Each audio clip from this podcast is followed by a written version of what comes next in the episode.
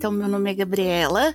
Eu sou. Então, realmente, né? Eu comecei como ouvinte do, do Umbanda Cast naquela ânsia do recém chegado na Umbanda por, pelos desejos de informações. E a minha trajetória foi, foi nesse sentido. É, eu decidi, me encontrei e falei, é aqui que eu quero ficar. É, como é que eu como é que eu viro um bandista, né? Como é que a gente pode bater no peito e falar assim, não, eu sou um bandista? Essa que já se apresentou para você é a Gabriela Micoli, a entrevistada do episódio de hoje. Logo nos primeiros minutos de conversa ali, ela trouxe uma importante dúvida que muita gente deve ter ou já teve, como eu aqui um dia já tive, tá? Durante essa minha trajetória de terreiro. Mas e aí? Como é que a gente pode bater no peito e falar: eu sou um bandista? A Gabriela se perguntou isso várias vezes. E coincidentemente, depois de passar por todo aquele processo de ficar na assistência e falar assim: agora eu vou entrar na casa, veio a pandemia. E aí, você que está ouvindo esse episódio já sabe o que aconteceu lá em 2020. Desde a primeira morte no país, no dia 12 de março de 2020, o coronavírus foi vitimando cada vez mais pessoas num intervalo cada vez menor de tempo. Em 8 de agosto. Não só os terreiros fecharam, mas todo o resto. Naquele período, ainda não tinha vacina, o SARS-CoV-2, que é o vírus que causa a Covid, também era novidade pra gente e o único jeito era ficar dentro de casa, bem longe de aglomerações. De 2020 até mais ou menos a metade de 2021, muitas pessoas me mandaram nas redes sociais a mesma mensagem. Quando eu ia conhecer um terreiro ou ia na minha primeira gira, tudo fechou. Fechou geral, não tinha mais o que fazer. E agora? Isso aconteceu com você?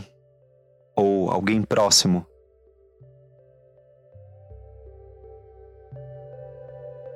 Toda essa mudança de rotina que a pandemia causou também acabou atingindo a Gabriela, que estava ali nos finalmente para entrar de fato numa casa e se tornar parte dela. Mas na história da nossa entrevistada, não foi só a pandemia que mudou os rumos da entrada dela na Umbanda. Eu ainda tive as viradas dos mundos e depois de conversas com o Pomba Gira, eu decidi imigrar na pandemia.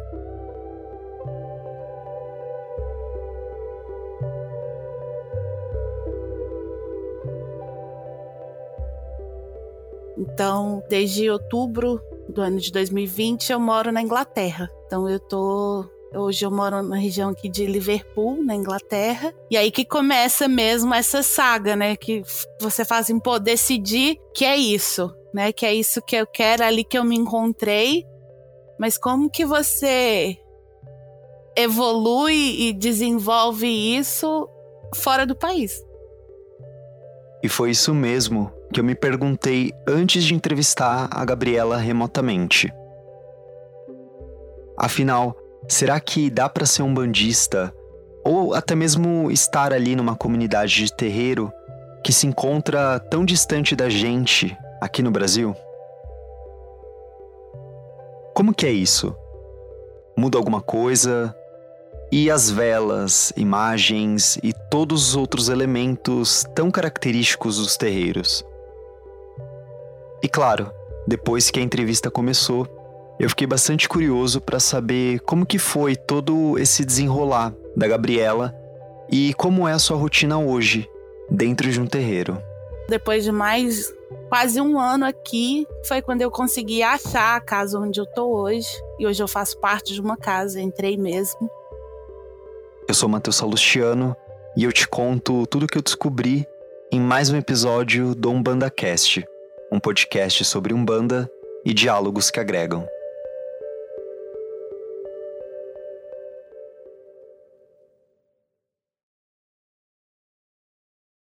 Sempre que eu vou começar uma entrevista para o podcast, a primeira pergunta que eu faço é sempre a mesma.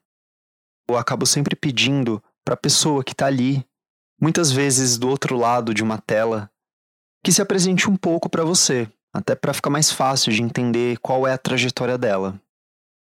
Bom, e para além das informações que podem te ajudar a entender por que, que eu chamei essa pessoa para participar do episódio, enfim, eu sempre acabo fazendo essa pergunta justamente para ir quebrando o gelo do entrevistado, da entrevistada, porque muitas vezes é a primeira vez que essa pessoa está participando de um podcast. E foi isso que eu fiz com a Gabriela Micoli, que nos primeiros minutos desse episódio acabou resumindo um pouco o início da história que a gente vai contar aqui. Bom, assim que a Gabriela chegou no novo país. A primeira coisa, quando eu recebi a proposta de mudança, eu fui procurar, né? Terreiros na Inglaterra. Pois é. A primeira coisa que a Gabriela foi procurar de cara foi um terreiro. E no meio de tudo isso, por conta de uma proposta de emprego e conselhos de Pombagira, ela tinha acabado de chegar em um país bem diferente do nosso. E detalhe, sozinha. Minha migração foi maluca, porque eu mudei de país sem saber onde eu ia morar. Eu só fiquei sabendo aonde eu ia morar quando eu cheguei aqui. Eu fiquei 10 meses morando sozinha na Inglaterra até conseguir trazer minha família, meu marido e os meus filhos. O marido dela, Washington, a Luísa, de 12, e o pequeno João, de 7 anos de idade, tiveram que continuar aqui no Brasil por conta da pandemia. Afinal, com voos cancelados e também a dificuldade de entrar num novo país, não foi uma tarefa fácil para eles. Mas aí. Quando meu marido chega e os meus filhos chegam, me deu uma coisa louca de novo. Eu já estava morando em Liverpool e eu falei assim, gente, eu preciso de um terreiro, eu preciso ouvir um atabaque, eu preciso viver isso. Não, não, não dá para ficar no teórico, você precisa sentir. E aí eu fui lá e pesquisei. E aí eu nunca vou esquecer, porque foi numa quarta e tinha lá sábado, gira de preto velho e Exu. E aí, quando ela descobriu onde ia rolar essa gira, eu falei assim, gente, eu falei, meu Deus, é em Manchester, fica 40 minutos de onde eu moro. Eu falei, maravilhoso. Eu achando que eu ia ter que viajar três horas para chegar até Londres, 40 minutos. Eu sou de Minas, é o logo ali de Mineiro. Daí foi muito legal. Aí a Gabriela conseguiu chegar nessa gira, matou a saudade do toque do atabaque e voltou de novo, de novo, quando finalmente se tornou filha do terreiro de Umbanda Unidos pela Fé, uma comunidade que existe desde 2018.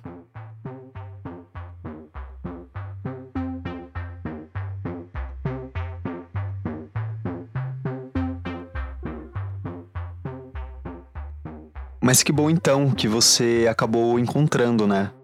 E uma coisa que eu tava pensando aqui agora é o seguinte: aqui no Brasil, a gente muitas vezes dobra a esquina, sei lá, e acaba encontrando uma loja de artigos religiosos. Que a gente costuma falar que é aquela loja de umbanda, né? Onde a gente compra a nossa vela, consegue comprar também a roupa branca e tudo mais do nosso dia a dia.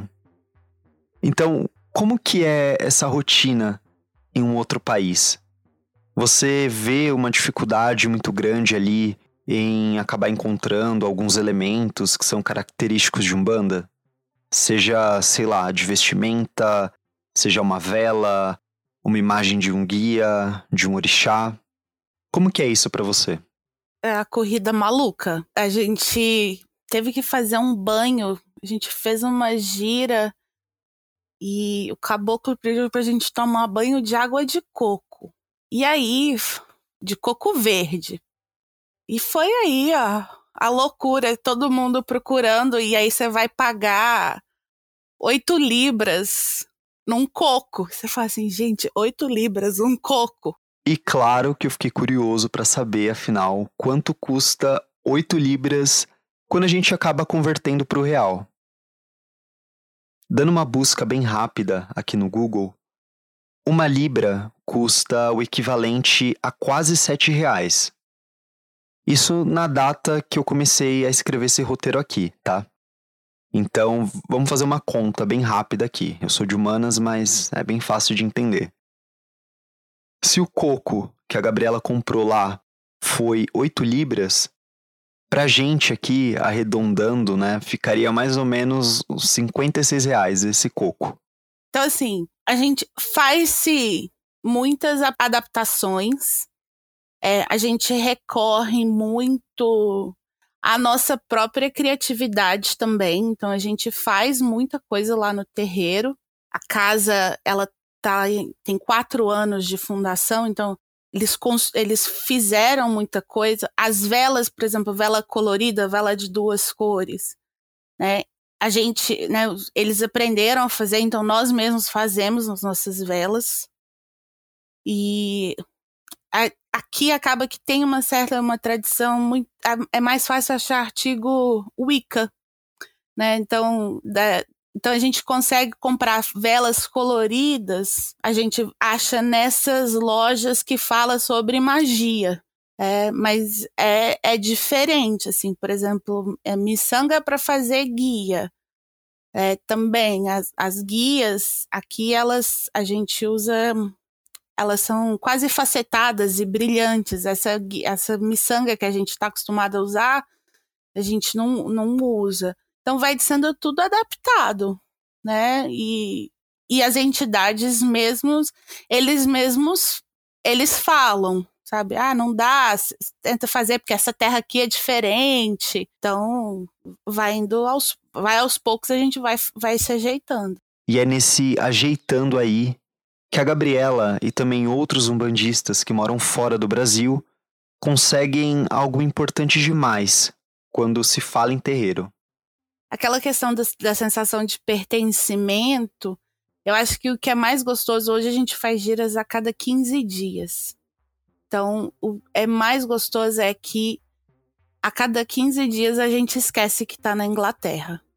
Porque é um grande encontro e a gente acha, sabe, você sente que você está no Brasil.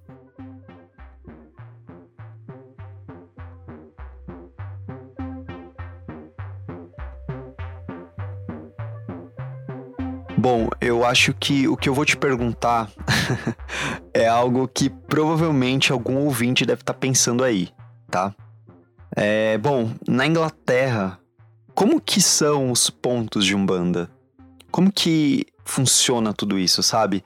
O pessoal canta inglês também ou os pontos continuam no português mesmo? E também como que é passar isso para pessoas que acabam não falando o nosso idioma, né?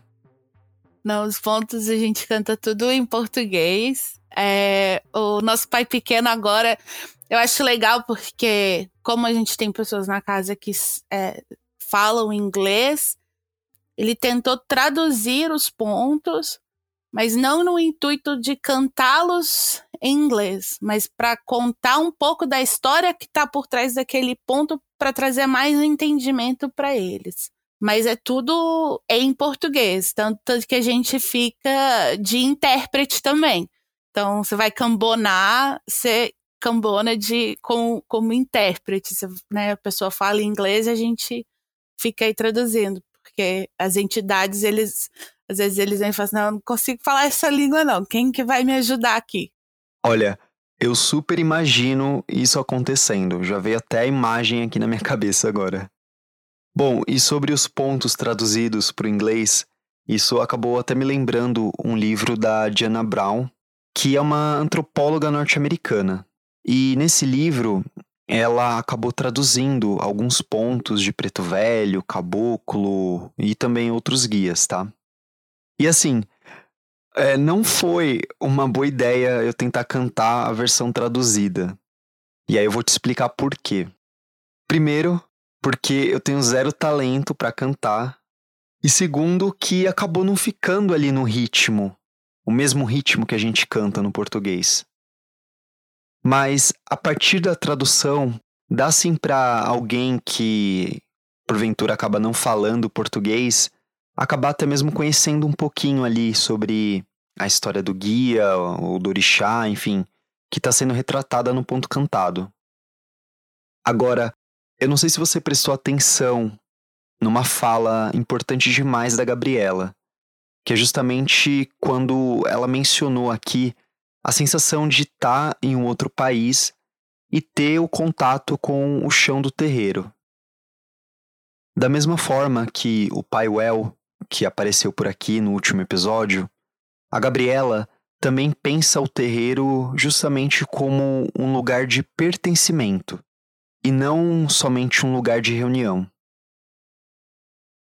A cada 15 dias, quando tem gira no terreiro que ela é filha, o chão que a Gabriela pisa é um chão familiar para ela e outros brasileiros que estão lá.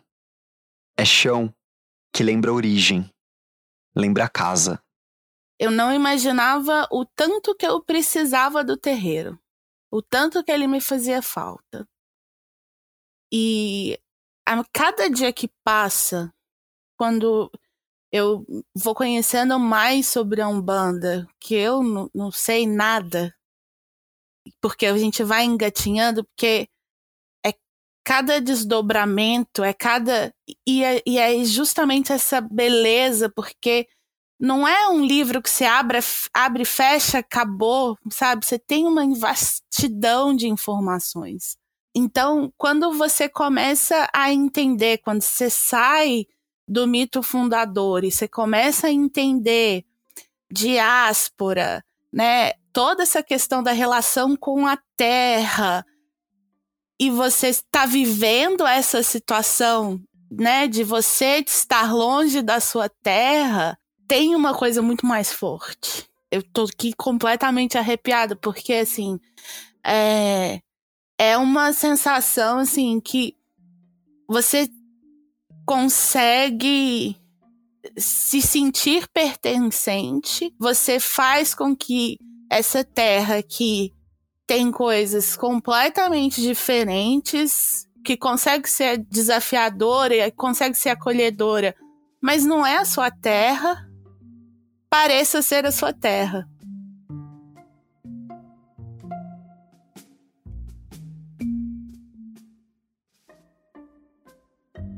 A gente se sente. Porque, assim, a gente realmente. A história de, de família, de pai de santo, mãe de santo, irmão, a gente realmente forma uma família. Então, a gente comemora os nossos aniversários. A, né, assim, a gente tem pessoas também que vêm de outras, outras cidades, igual eu que também tenho que fazer uma pequena viagem, né? Tem muita gente que é de Manchester. Mas assim, todo mundo fala assim, ó, oh, gente, foi aniversário e tal, então eu vou levar um doce, alguma coisa pra gente comemorar junto. Então, assim, porque tem um senso ali de família, de são pessoas que sabem o que te falta, a saudade que você tem da sua terra. Todo mundo tem a sua história, mas também sabe a dificuldade que é estar aqui. Então tem um acolhimento, uma coisa assim muito legal, sabe? Então, poder vivenciar um banda aqui dá força para continuar é assim, sabe quando você fala assim, ai, ah, vou numa gira para recarregar? Quando a gente ficou fechado, vamos dizer assim, quase final do ano que a gente não, não, não teve gira. Por conta da pandemia. Já dava, tava dando três semanas, eu já tava assim, pelo amor de Deus, mandei mensagem pro pai e falei assim, já que já tá na hora de voltar, vamos abrir esse terreiro de novo?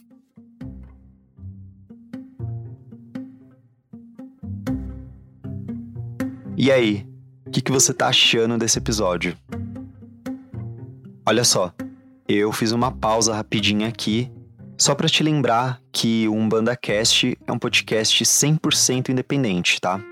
E por isso, a gente tem algumas campanhas de financiamento coletivo. É graças aos nossos apoiadores e apoiadoras que o podcast está de pé e com uma nova temporada. Se você quer apoiar o podcast e também ganhar recompensas por isso, a nossa chave Pix está na descrição do episódio, ou você pode conferir também a nossa campanha de financiamento coletivo em apoia.se barra umbandacast. E também a gente está lá no PicPay, é só você buscar pelo arroba umbandacast. Então é isso. Recado dado, bora voltar pro episódio.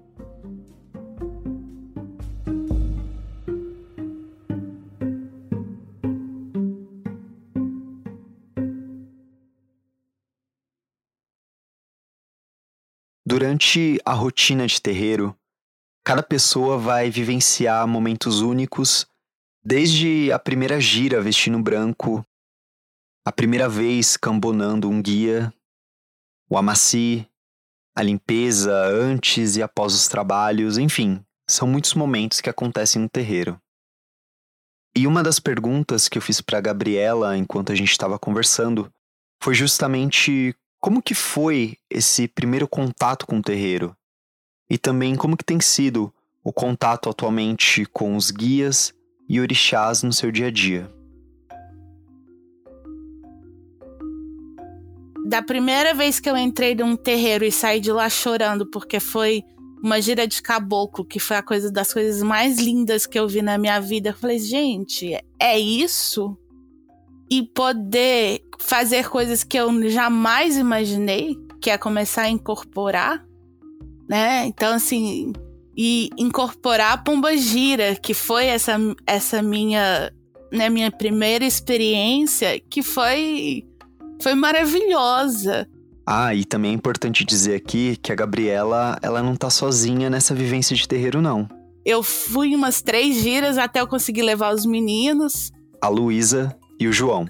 E aí é outra delícia, porque a minha filha, desde as primeiras giras, ela fala assim: como é que eu faço pra batizar? Porque eu acho que aquela coisa que você, você tem a ideia na sua cabeça que para você pertencer a alguma coisa você tem que batizar. E então ela fala assim: como é que eu faço para batizar? Porque eu quero poder falar que eu sou um bandista, então eu preciso batizar nisso, porque eu quero. Então, hoje, na verdade, no desenvolvimento mediúnico, sou eu e Luísa, a minha filha. Minha filha hoje está com 12 anos. Então, ela e eu fazemos parte da casa. O meu filho de 7, o João, ele é a sensação do terreiro, porque todo mundo acha a coisa mais linda, né? O respeito. E ele fala: Não, eu quero conversar com o seu tiriri. Eu, sabe, eu quero. Sabe? Então, assim, a gente é uma família, né, umbandista, macumbeira, com, com muito orgulho. E claro, como todo umbandista, no começo da vivência de terreiro dela, acabou surgindo ali algumas dúvidas, mas depois deu tudo certo. Eu entrei na casa muito receosa, assim, ainda, porque eu tinha visto algumas fotos e tudo, mas você fica assim, gente, como é que vai ser? Né? Será que vai ter, vai ter pemba? Será que vai ter defumação, né? Então, assim, na verdade, você até me fez essa pergunta, né? Tudo vem do Brasil. Cada um que tem um conhecido traz alguma coisa. Imagens, atabaques, velas, o meu pai de santo, ele tá sempre pedindo é, para alguém, ah, traz mais isso, traz mais aquilo. Então a gente tem, tipo, alguns estoquezinhos de algumas coisas, né? Tem algumas coisas que você vê, assim, que no Brasil, é, vamos dizer assim, gasta-se muito, você vê assim, ah, né, sopra-se pemba, quase, na, sabe, em todo mundo, sabe? Aqui vai com moderação, sabe? Mas o elemento tá ali. Então, foi uma sensação muito, assim, muito acolhedora. Foi uma energia muito gostosa. Eu acho que é, tanto a sensação na, nessa quando eu fui no Brasil e tudo, e, e, o que sempre me guia é isso, assim, é, qual que é a energia, assim, bateu, né? Qual que é a sensação? E eu falei, pô, eu saí de lá, falei, gostei. Gostei da energia daqui, foi uma coisa legal os meninos também, ah, foi, não, foi muito legal, tal. Então, assim, começa a gira, a gente fica conversando, termina a gira, fica se conversando. O pessoal não tem muita vontade de ir embora, assim.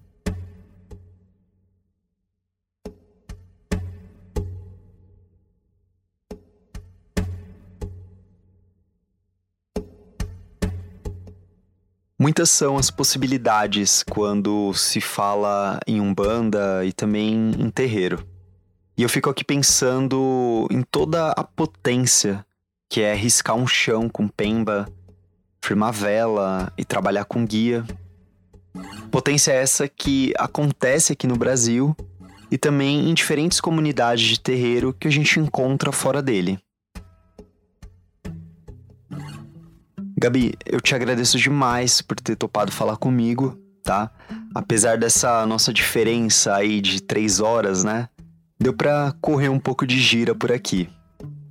Eu queria finalizar então essa nossa conversa justamente com alguma dica sua, alguma recomendação, enfim, para alguém que esteja num país completamente diferente aqui do Brasil, mas que quer pertencer a um terreiro, quer ter um contato com esse chão, né? Porque o chão do terreiro também é o chão do nosso país, né? É o chão da nossa ancestralidade. É não ter vergonha. Eu acho que é, assumir a sua fé é, é, triste a gente pensar que né, em 2022 a gente ainda tem que se esconder, como tem muita gente que se esconde, né? Aquela coisa, né, de como que você coloca no às vezes tem ficha que você tem que cadastrar, vai colocar lá qual que é a sua religião, né? Colocar espírita. Porque a gente sabe que existe ainda muito preconceito. Então eu acho que para você ter esse senso de pertencimento, é procurar grupos de brasileiros morando em tal país ou brasileiros vivendo em tal cidade e nos entornos, porque é assim que que a gente se acha. E às vezes, assim, você se depara, sabe, nos lugares mais inusitados e você acha que não vai encontrar, mas, mas você acha, né? E fora isso, é uma outra coisa que eu aprendi, e isso porque eu, eu praticava antes, é que apesar de a gente ter essa necessidade, é delicioso ter o chão do terreiro e ter o atabaque. É lembrar que que é uma coisa que você, né, você fala, você fala no nosso curso aqui é, e que várias pessoas falam que a gente não é um bandista só quando a gente está no terreiro. Então, é, e às vezes conversando, procurando, a gente, a gente se encontra. Macumbeiro se encontra, gente. A verdade é essa.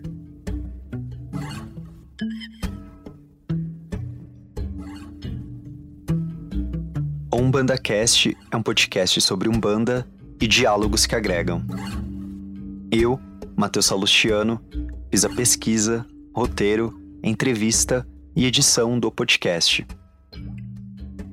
Esse episódio usou áudios de CNN Brasil e BBC Sound Effects. A trilha sonora é da Blue Dot Sessions. Relembrando se você quiser apoiar esse podcast, que é feito de forma 100% independente, a chave Pix está na descrição do episódio. Ou você também pode acessar apoia.se barra umbandacast. A gente também tá lá no PicPay, você consegue buscar pelo arroba umbandacast. E se você que está aqui terminando de ouvir esse episódio ainda não segue o feed do programa no seu tocador favorito, aproveita e faz isso agora para você não perder nenhum episódio. Bom, siga a gente também no Instagram e Twitter pelo arroba UmbandaCast para acompanhar todas as publicações que eu faço por lá. E é isso. Se você é do axé, se você não é do axé, o meu saravá a todos. Até a próxima.